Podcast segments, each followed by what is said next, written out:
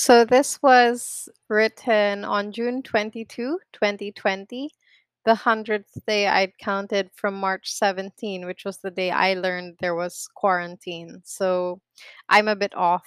Uh, I, I I was having fevers before that and was probably still in denial that there was a pandemic going on and that a lockdown was imminent.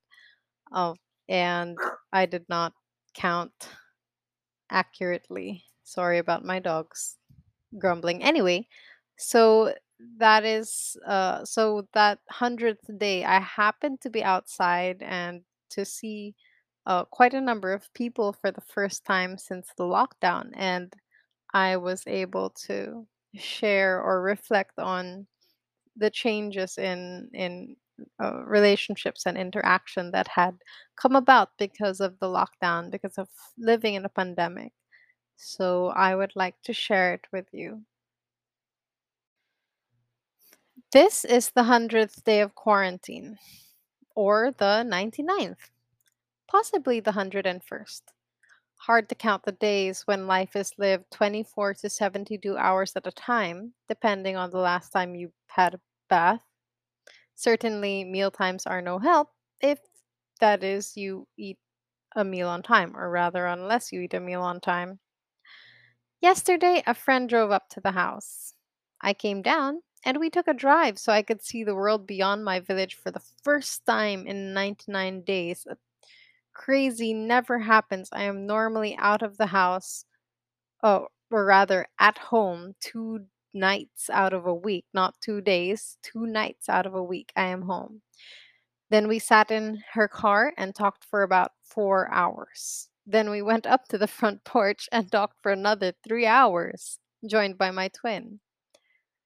This could actually be enough, I thought.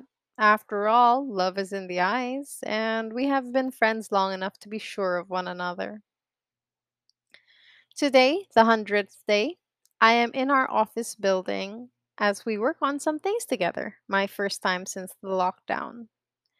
That's when it hit me. This is the new normal. I have not seen you for a hundred days, yet I cannot hug you. I cannot put aside my mask so you can see how wide my smile is, how happy you've made me just by appearing in front of me. I feel like a hypocrite of a friend giving you nothing more than warmth in my eyes. Sometimes we touch fingers and it feels like rebellion.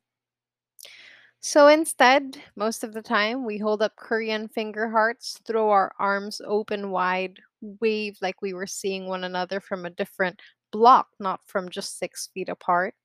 Cheesy and overacting gestures and poses now say what smiles and touch cannot that I miss you with everything I have.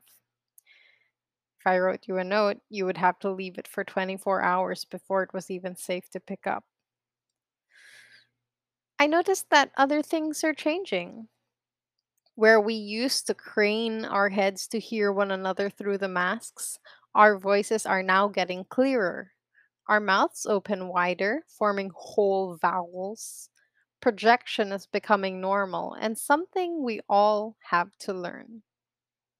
The closer we sit to one another, the more dangerous it feels.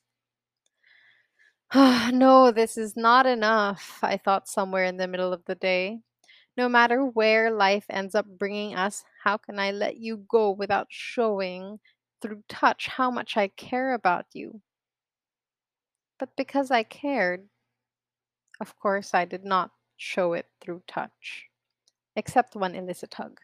It was worth it. Instead, I said, I love you with directness and no shame. If I cannot hug you, I will look you in the eyes and make sure you know how I feel about you. After all this, in the midst of the pandemic, how shall we teach the next generation to express their love? Mean what you say because only your eyes can speak for you? Keep your word because actions will count more in this virtual world. Learn how to share your heart honestly because there are so few ways you can communicate emotion. I wonder. But for now, To everyone I saw and did not see yesterday, I love you, even if I did not say it. And though I do not know if the world will recover to the point that I automatically greet you with a hug, I will continue to make myself ridiculous to communicate my emotions until such time that I can tell you with more than just gestures and words. Love, E.